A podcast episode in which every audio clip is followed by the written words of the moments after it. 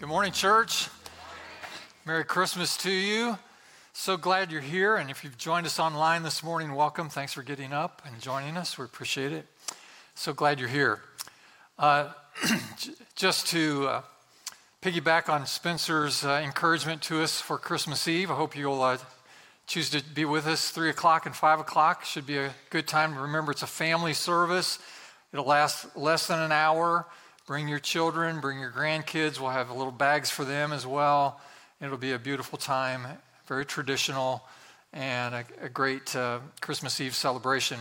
And then next Sunday, the day after Christmas, Jan- uh, on the twenty-sixth, we are not going to be on campus a week from today. We're going to be online only.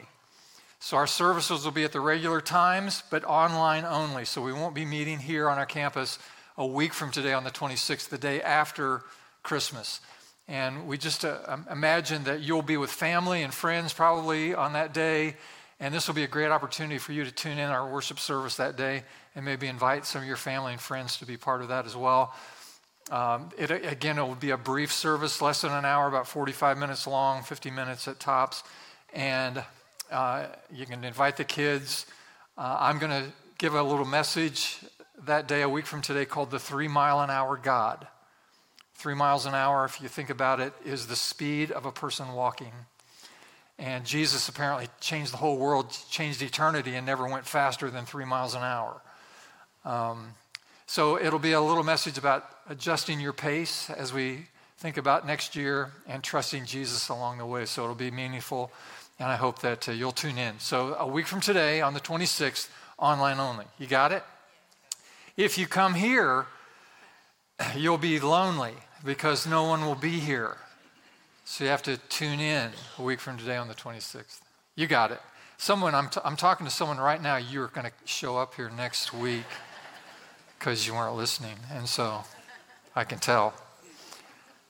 But most of you will get it. So that's great. Thank you so much.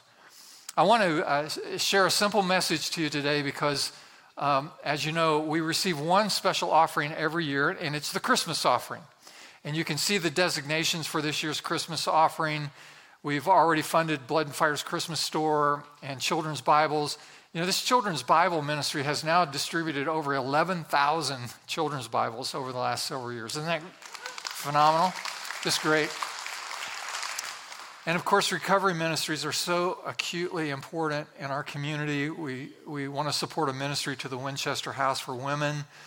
And as you know, we are ready to break ground next month, break ground on a new home that we are going to build downtown here in Muncie for men in recovery. It'll be kind of a last stage of recovery as men try to transition back to their lives and their families and their work.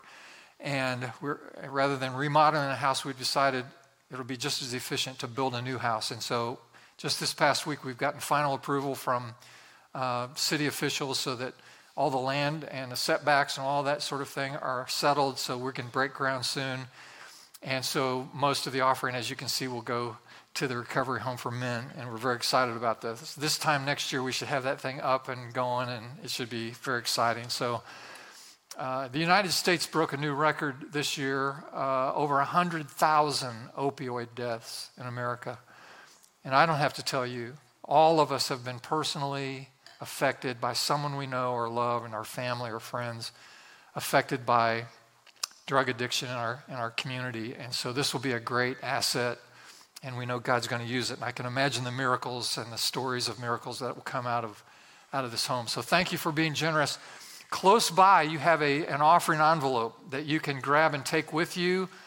Uh, you can write a check, put it in there uh, for the Christmas offering, drop it in the box on the way out. You can take it home. It's self-addressed and postage paid, and so you can just stick it in the mail, and it will come back to us.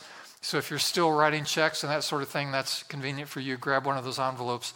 Beth and I have already given our Christmas offering on the app, and I encourage you to do the same. So thanks, thanks for your generosity. Okay, today I want to preach a, a brief message. It's a holiday message. Uh, you know when you came into the parking lot today that there weren't as many cars. It's because we dismissed so early in the for, first service. And that's because the preaching is abbreviated during the holidays. You're welcome. And so just want to be an encouragement to you. I don't want to add to the burden of all the other responsibilities. Today I want to just uh, share a simple message called Christmas is Not Your Birthday. If you have your Bibles, you can turn to the Old Testament prophet of Isaiah, Isaiah chapter sixty-one. And the prophet now is prophesying about Jesus. And the context here, the heading is the year of the Lord's favor. And I hope that it will be an encouragement to you. Jesus actually went into the synagogue one day in his earthly ministry, and they handed him the scroll of Isaiah, and he opens it up, and he opens up to this passage. And of course, he's talking about himself. And when you hear these words, you'll understand that this is a perfect description of Jesus, and then as it unfolds, how the blessing of God and the favor of God is going to rest upon his people. I hope it's an encouragement to you. Our custom is to stand to hear God's word. Thanks for doing that as you're able. Verse one, the Spirit of the Sovereign Lord is on me, because the Lord has anointed me to proclaim good news to the poor. He has sent me to bind up the brokenhearted, to proclaim freedom for the captives and release from darkness for the prisoners, to proclaim the year of the Lord's favor and the day of vengeance of our God, to comfort all who mourn and provide for those who grieve in Zion, to bestow on them a crown of beauty instead of ashes, the oil of joy instead of mourning, and a garment of praise instead of a spirit of despair. They will be called oaks of righteousness, a planting of the Lord for the display of his splendor. They will build the ancient ruins and restore the places long devastated. They will renew the ruined cities that have been devastated for generations. Strangers will shepherd your flocks. Foreigners will work your fields and vineyards. And you will be called priests of the Lord. And you will be named ministers of our God.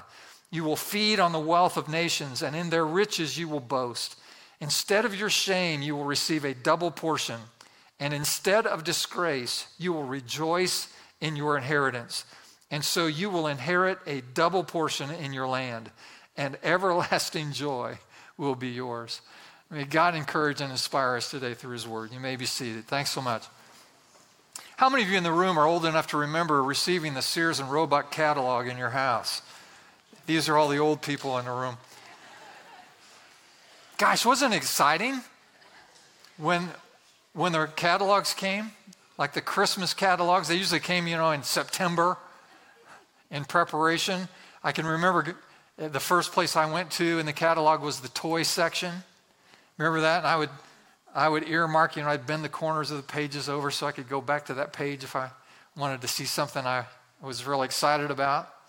You know, now the uh, the toys, of course, have become more sophisticated. They're PlayStations and and uh, new pads of some sort, new technology. I've got to have the iPad, the, the iPhone thirteen with the big screen. Um, and so you, some of you parents, grandparents have already gotten these orders. It's it's become uh, quite a sophistication. Have have you f- found with me outrageous uh, Christmas commercials that start coming on like in August of the year? It's uh, it's an astonishing thing. We have been hypnotically lured, if you will, by the seductive marketing sirens of mindless consumption and continue to feed this ambition we have for more stuff. Uh, it's kind of crazy, you know, so much stuff piling up so many places. Uh, I'm talking to people right now, for example, who can't park your car in your garage because you have so much junk piled up in your garage, you can't get the car in there. You'll pay tens of thousands of dollars for a nice car, and then you'll leave it sitting outside because you have so much junk in your garage. Gets really quiet. Peace on earth. But we're all we're, we're all in its clutches to one degree or another. Beth and I have discovered over the years that when you're watching a, like a favorite program on T V, that the commercials are actually designed just for you. They know you're watching. They know your demographic. They know your age. They know your worldview, and so they cater. People get paid lots of money. There's lots of science behind this so that the commercials are uniquely designed, customized to uh, be appealing to you. It's fascinating. So, you know, if you're, a, if you're a teenager, for example, and you're watching a favorite show, the commercial's likely to be about acne medication or or, or the, the latest technology you should buy. Beth and I have noticed recently that some of the shows we enjoy now, the commercials are about Medicare supplements and at-home use catheters. It's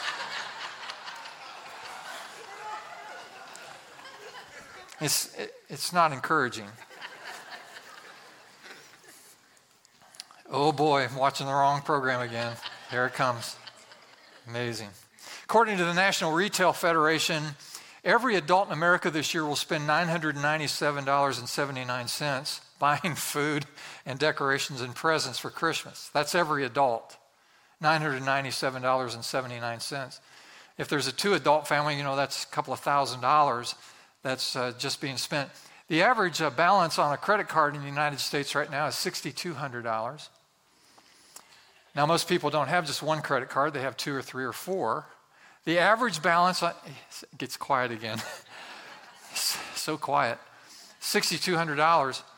Uh, now, on the other hand, we have had over two hundred people, I think the number's about two hundred thirty something individuals and couples who have gone through Financial Peace University here at Union Chapel over the years.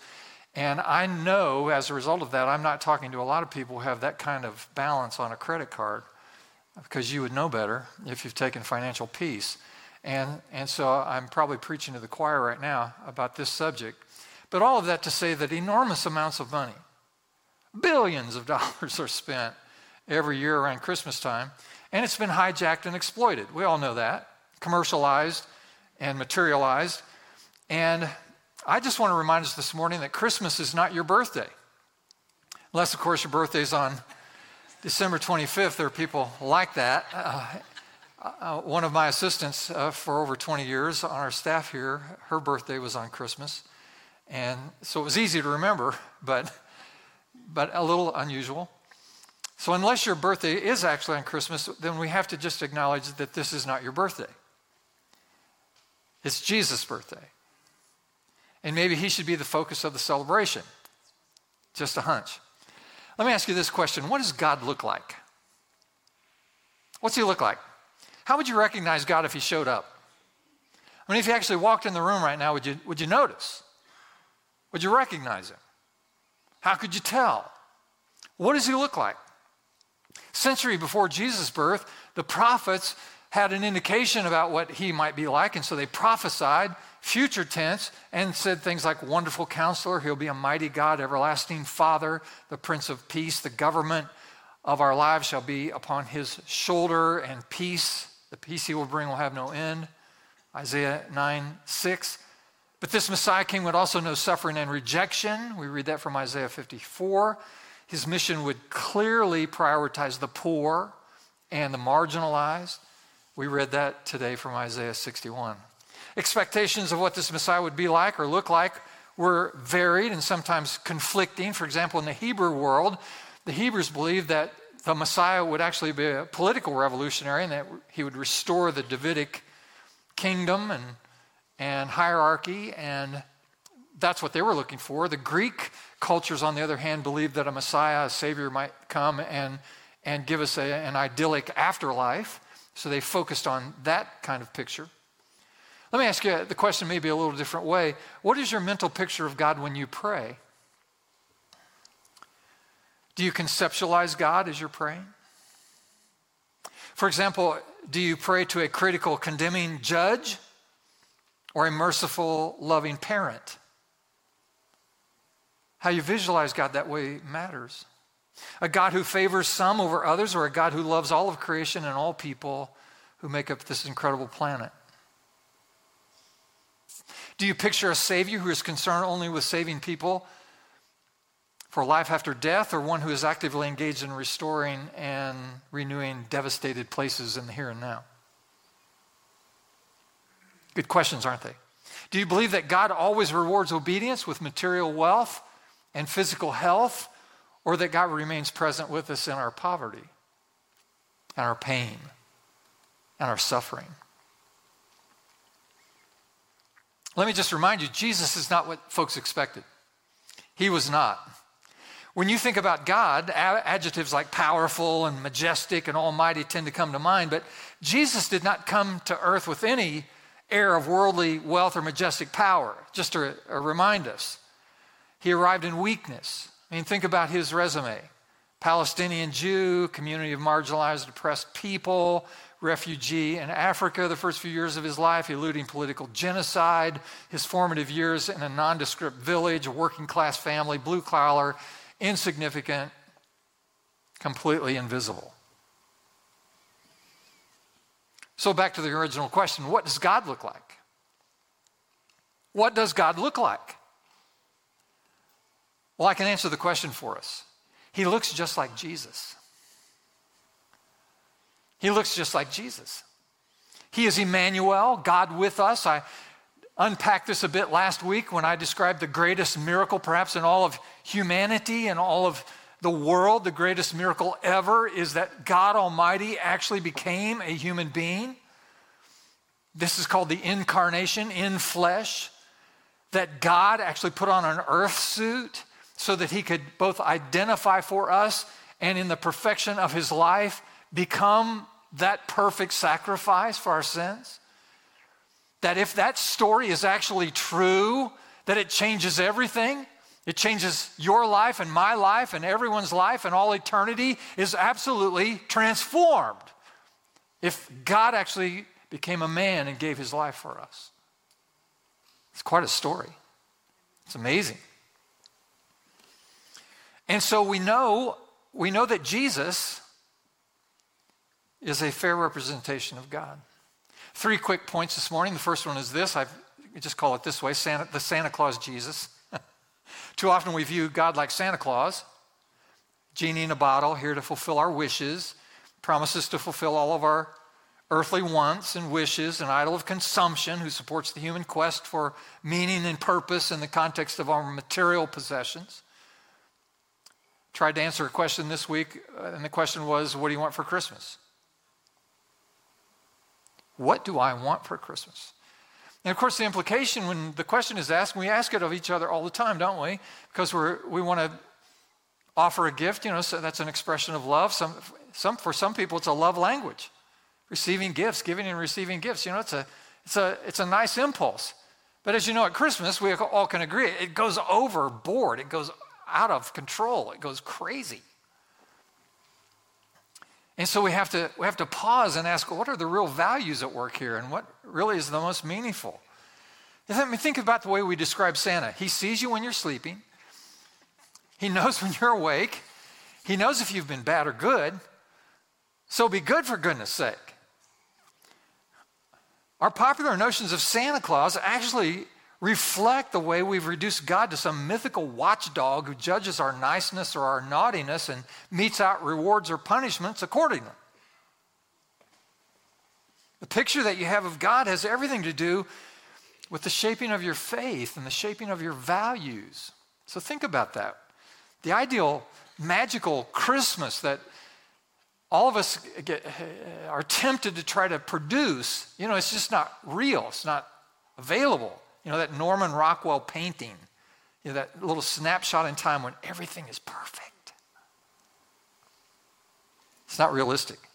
So we stress ourselves out and even, even go into debt to create that warm and fuzzy feeling for our families and ourselves. And you may have it for like, like four seconds. There it was.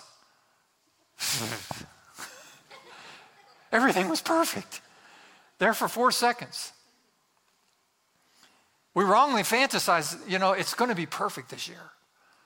All the trimmings, all, all my favorite people. Uncle Eldo isn't, isn't drunk this year. No, he'll show up drunk. That's the way it goes. So we, we don't have a Santa Claus Jesus. And here's the second point, and that is, could I ask you to consider to expect a miracle? Expect a miracle. Christmas is the celebration of a, of a miracle, of course, and we've edged the miracle worker out of his own birthday. God in human flesh, greatest miracle ever, and we've kind of pushed him to the side. And it's time we take it back and focus on his presence among us rather than this pile of gifts over in a corner. Just saying. There is the miracle of Jesus' birth, and there are many other miracles God wants to do through your life, through my life, through our lives. God wants to produce miracles through us. Do you believe it? He wants, he wants to do miraculous things. Let me just remind you that Jesus, the Messiah, was ordinary. Not what people expected. In fact, Isaiah fifty-three said he had no beauty or majesty to attract us to him. So he's not going to make uh, People magazine fifty most beautiful people. Apparently, he's just an average-looking guy. Nothing in his appearance that we should desire him. He was despised and rejected by men, a man of sorrows, familiar with suffering, like one from whom men hide their faces. He was despised. We esteemed him not. Again, that's Isaiah chapter fifty-three. Does that sound like the profile of a world changer? You know, one of these high-profile world leaders who are going to enter the stage of history and change the world as we know it? No. Now, let me just remind you about his resume. His hometown was Nazareth, insignificant, poor, isolated, no education, no culture, no religious experience. People questioned the possibility of his messianic office. Even when he was coming into his own public ministry, people said, he can't be the Messiah. He's a kid from Nazareth. We saw him growing up. One guy said out loud, what good thing could come out of Nazareth? And the answer that everyone knew was, nothing good can come out of that town. Jesus was in no way glamorous in any way. In fact, he was probably pretty well worn for a guy in his thirties back in the day. There are two uh, culturally acceptable questions that we have found in Central Asia when we've traveled there over the years, uh, meeting our friends there. The two questions are these. Uh, first, how old are you? And how much money do you make? How old are you? How much money do you make? Can you imagine if those are acceptable questions in our culture? Between services, I walked up to a guy and said, how old are you? And he said, I'll tell you if you don't ask me how much I make. I said, okay. Because, I mean, these are things we guard. But in that culture, it's perfectly normal. And so we're happy to answer the questions. And I always kind of misguess the age of my Central Asian friends because they often appear older than they really are, because of the harshness of the world in which they live, making a living there. So back to Jesus, he was not he was not a guy who would appear in the magazine. He's not a guy who would appear in the high school yearbook, for example. You're most likely to do something great. Totally nondescript, just average in every way. And when we think about that, this is a guy, an average guy from a below average place and a below average start and no ed- formal education and no training and, and no real prospects for the future, and yet he's done what he's done, and now he turns to us and says, I want to do miracles through average folks like you too. I had an average, below average start, and you are average, and I want to do miraculous things through your life. Do you have an ear for that? You know, it's... For some of you, when I describe Jesus this way, you go, you know, I've never really thought of Jesus as average like that. It could be, friends, if Jesus, you know, without his glorified uh, cloak on right now, if, if he walked in the room right now and sat down, no one would notice him. Not in his physical appearance. It could be he would just come in the room and sit down, you wouldn't even know it. Because he'd just blend in with all of us other average folk. Maybe he's here right now. We don't even know.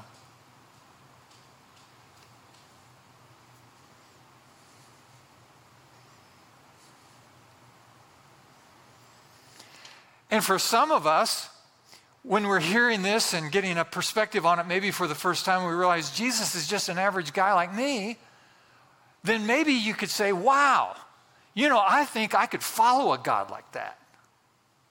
I think I could serve a God like that. And, and knowing that Jesus had these average qualities, maybe I can see God using me. Throughout Scripture, we see this done time and time again. God choosing ordinary, unqualified people through whom came miracles. the ineloquent Moses. Moses. You know, you watch the movie and you don't get the full benefit of the fact the guy stuttered. He can't complete a sentence without a halted speech. He's got to have somebody with him to, like to interpret what he's trying to say. Well, Pharaoh, what he's really, what he really means is you need to let the people go. Why didn't you say so? You, you can't even. This was Moses' argument against God when God called him. I want you to go to, back to Egypt and deliver my people. And, and Moses said, I, I, I, I'm not your guy. And if you'd been there, you'd go, Lord, really, we don't think he's, he's the guy who can do this. Can't get out a complete sentence. It was, it was the youngest child, David, the, the runt of the family, the, the youngest, the least strong, the least capable, the, the least proficient, had all these older brothers, had all of these abilities and qualities and skills and d- dynamic personalities, but God chose the runt of the family. He's, he constantly does this. It was barren Elizabeth. She's been barren. The, the thing she wanted more than anything else in the world was to have a baby, but now it's no. All these years waiting and longing and nothing. And then God chooses her. And of course, this teenage mother of Jesus herself, Mary. Mary sang a song when she found out she was going to give birth to Jesus, and it's recorded in Luke one. She said, "My soul glorifies the Lord. My spirit rejoices in God, my Savior, for he has been mindful of my humble state." The humble state, she said, of his servant. Now, the word humble there has a clear meaning. It means low in situation. It means poor. It means depressed. Here, here's your humble, poor, depressed servant in the middle of nowhere in a nothing village with, with no recognition whatsoever. Here's this young woman. And yet God says, "I pick you." I think the two most iconic, iconic Christian personalities in the last hundred years are these two people, uh, Reverend Doctor Billy Graham and Mother Teresa. When I mention those two names, if you're young, too young in, uh, to actually recognize those names, then you have to immediately Google those names and read a little bit about these two people, and you will be amazed. Mother Teresa, nothing about her. Nothing about her. I mean, you could you could look at Doctor Graham. You say this, you know, this tall, elo- eloquent, you know, handsome, ends up speaking to more people face to face than any about Jesus about than anyone in human history has ever talked to people about anything. Remarkable life, amazing. You know, you can see some. Well, I can see where God could use that guy. Mother Teresa, no. She's this little Albanian woman. She's about this tall, and as she gets older, she just she keeps shrinking. She's got this little nunnery habit around her face because it's all shriveled up like a raisin. Fingers all gnarled up with arthritis from serving the poor her whole life. She just walks around. Occasionally, someone would put a microphone in front of her face. She'd say things like, "We know that you've legalized abortion in your country, in the United States." So she said, "If you don't want your children, please give them to me. I will take care of them." Bam. My favorite political cartoon came near the end of Mother Teresa's life.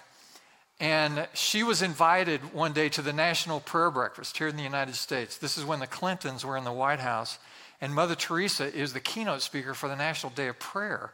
And she said the same thing. Look, she, she looked over, she looked over her little glasses like this at Bill and Hillary Clinton and said again, "If you don't want your preborn children, give them to me. I will take care of them." The next day, the political cartoon had Bill Clinton, and this isn't a political statement. This is about Mother Teresa. Had Bill Clinton and Mother Teresa walking down the beach, and their footprints were left in the sand. And Bill Clinton, you know, this above average size man, human being, walking on the beach, and Mother Teresa, you know, not quite half the size physically. And the footprints, Bill Clinton's footprints were little bitty, teeny tiny footprints in the sand. And Mother Teresa's had these huge, big footprints.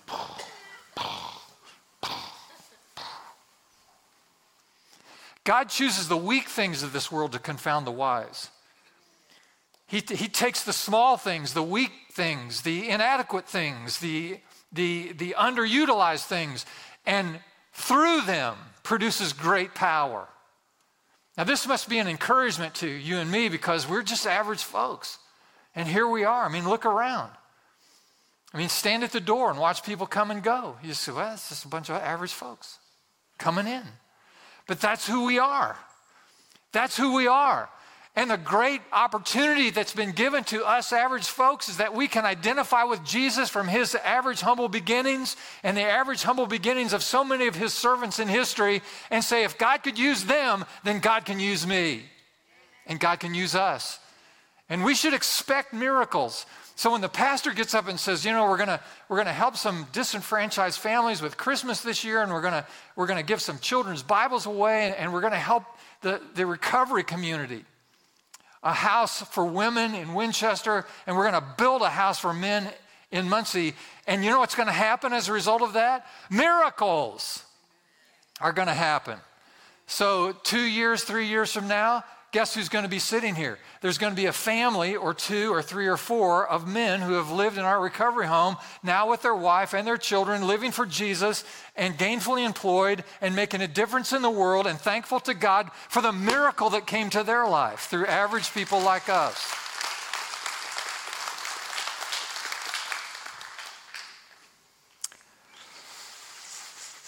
The world's always looking for elaborate and expensive and extraordinary, and that's why we miss Jesus. And we miss opportunities. Last point, paying the price.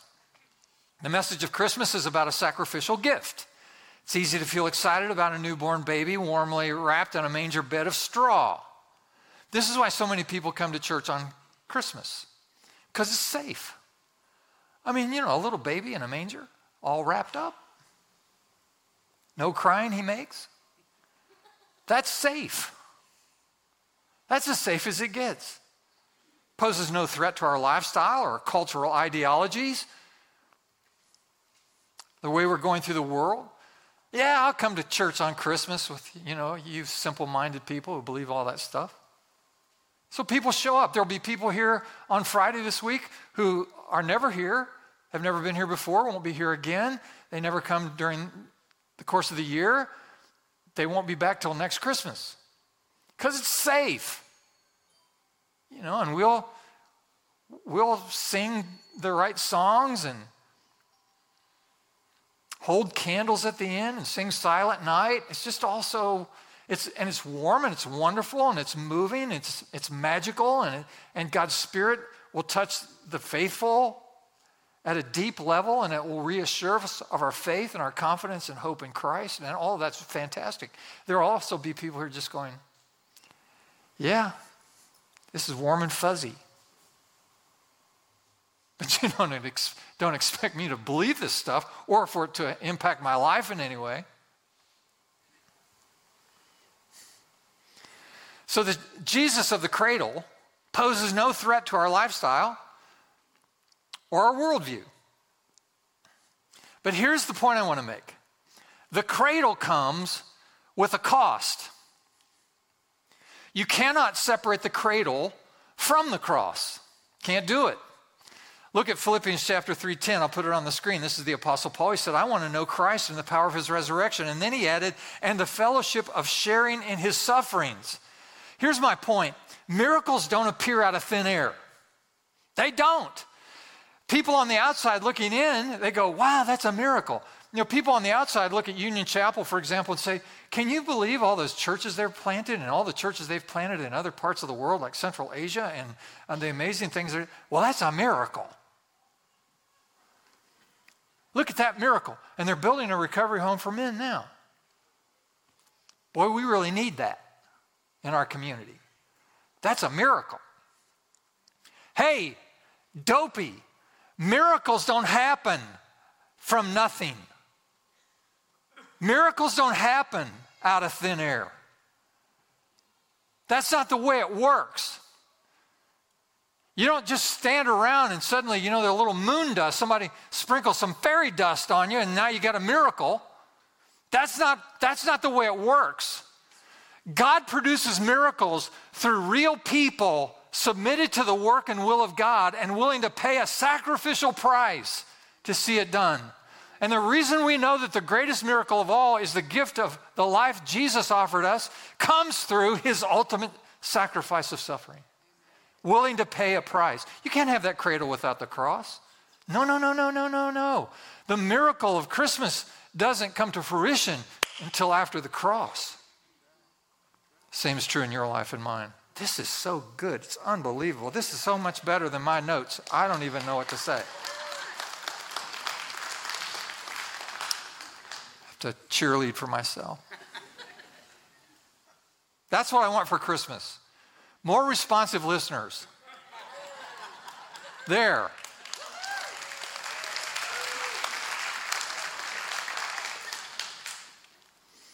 So it should be no surprise that a meaningful Christmas is not found in all the mindless spending and eating and stress.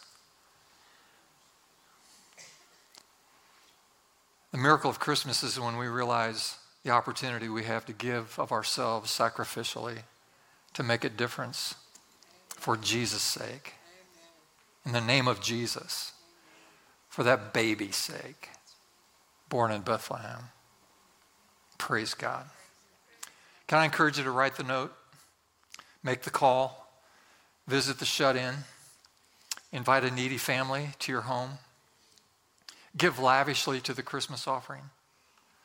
I mean, don't give until it hurts. Give until it feels good. Give until it feels miraculous. Volunteer to serve in one of the local agencies, the Muncie Mission or First Choice Christian Ministries. I know some of you have already given and served at Blood and Fire for the Christmas celebration because Beth was there yesterday and saw a number of you as she was dropping off the pies. Go to the jail and visit someone. Make your holiday celebration all about Jesus, his presence, P R E S E N C E, and about, not about a pile of stuff in a corner. And you'll find the miracle that he wishes through our lives. Amen? Amen? Well, let's pause and pray about these things just for a moment. I'll let you go. Back to the questions. Would you just think about them for a second as we're thoughtful and prayerful? Again, how do you picture God? How do you picture him? Does this image have more in common with Santa Claus or with Jesus? And what new family Christmas traditions can you plan that focus more on his presence in your life, in your family, than the other stuff? I wonder what ideas might come to your mind and heart that could be seeds for a mission, a mission full of miracles. Who are you connected to that together you could make those miracles happen? Let the Holy Spirit stir your mind and heart for Jesus' sake.